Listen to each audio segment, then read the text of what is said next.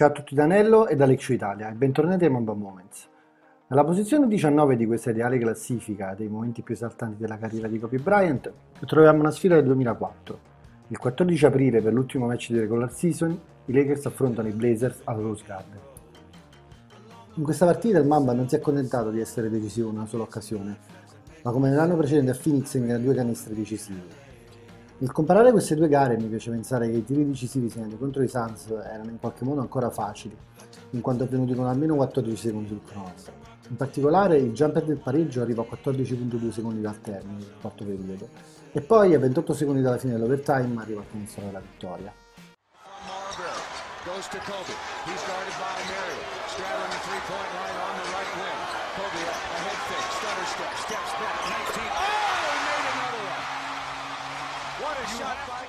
La partita è una di quelle classiche partite di quell'edizione dei Lakers in rebuilding virgolettato.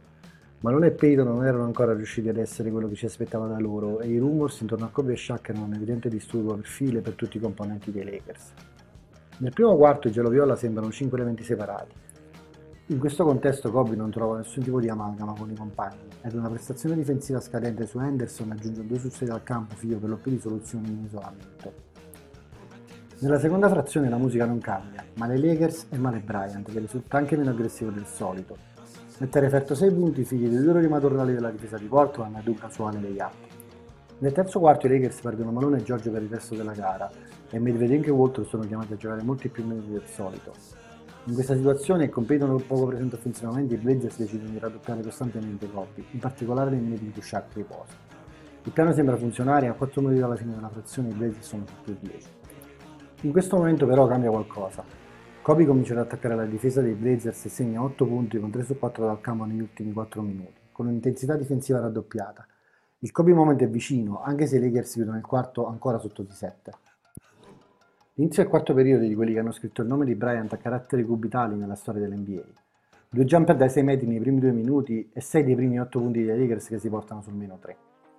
I Blazers non malano un centimetro, con un attacco equilibrato, un Derek Anderson on fire cercano di rispondere. I Lakers mettono per la prima volta la testa avanti però con un parziale di 15-9 chiuso da una tripla di Bryant a 3 minuti alla fine. Il solito Anderson con 2 jumper consecutivi riporta i Blazers avanti, più 3 a un minuto dal termine.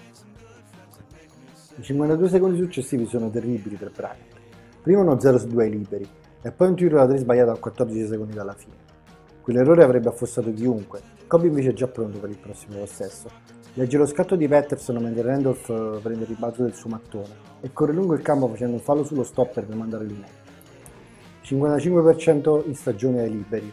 Pensate che Kobe non lo sapesse?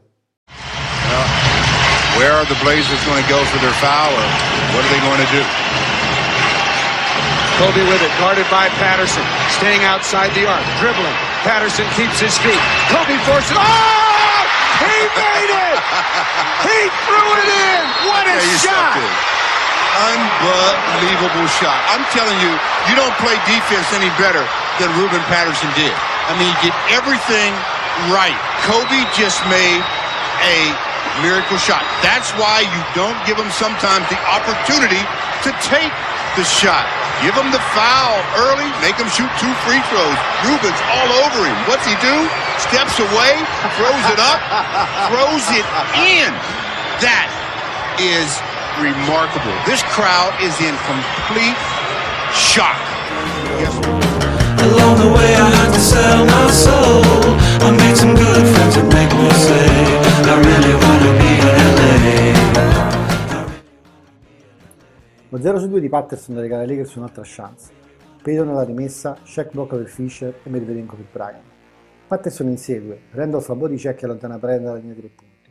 La ricezione è pulita, ma circa 9 metri al canestro. Patterson fronteggia. Solito primo volley gioca una mano sinistra, cambio di mano dietro schiena, finta di spin move, 5 secondi dalla fine. Brand fronteggia e si riporta la palla sulla mano sinistra. Patterson mano i piedi alla grande, pump fake, Patterson non salta.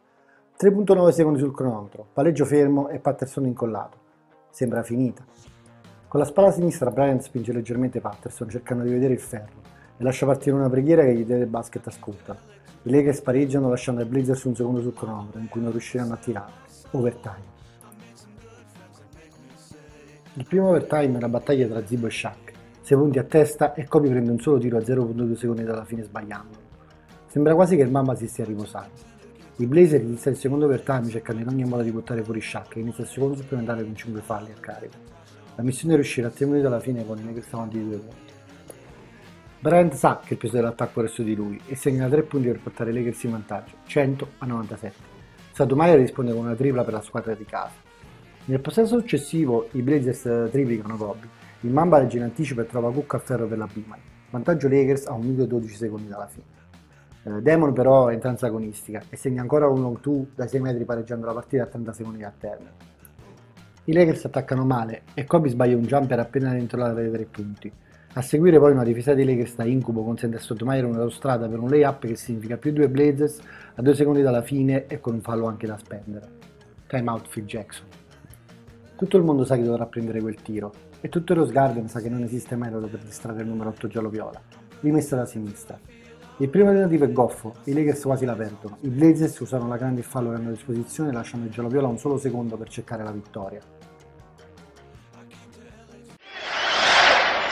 Coming out of the timeout to the chance of the ever-familiar beat LA.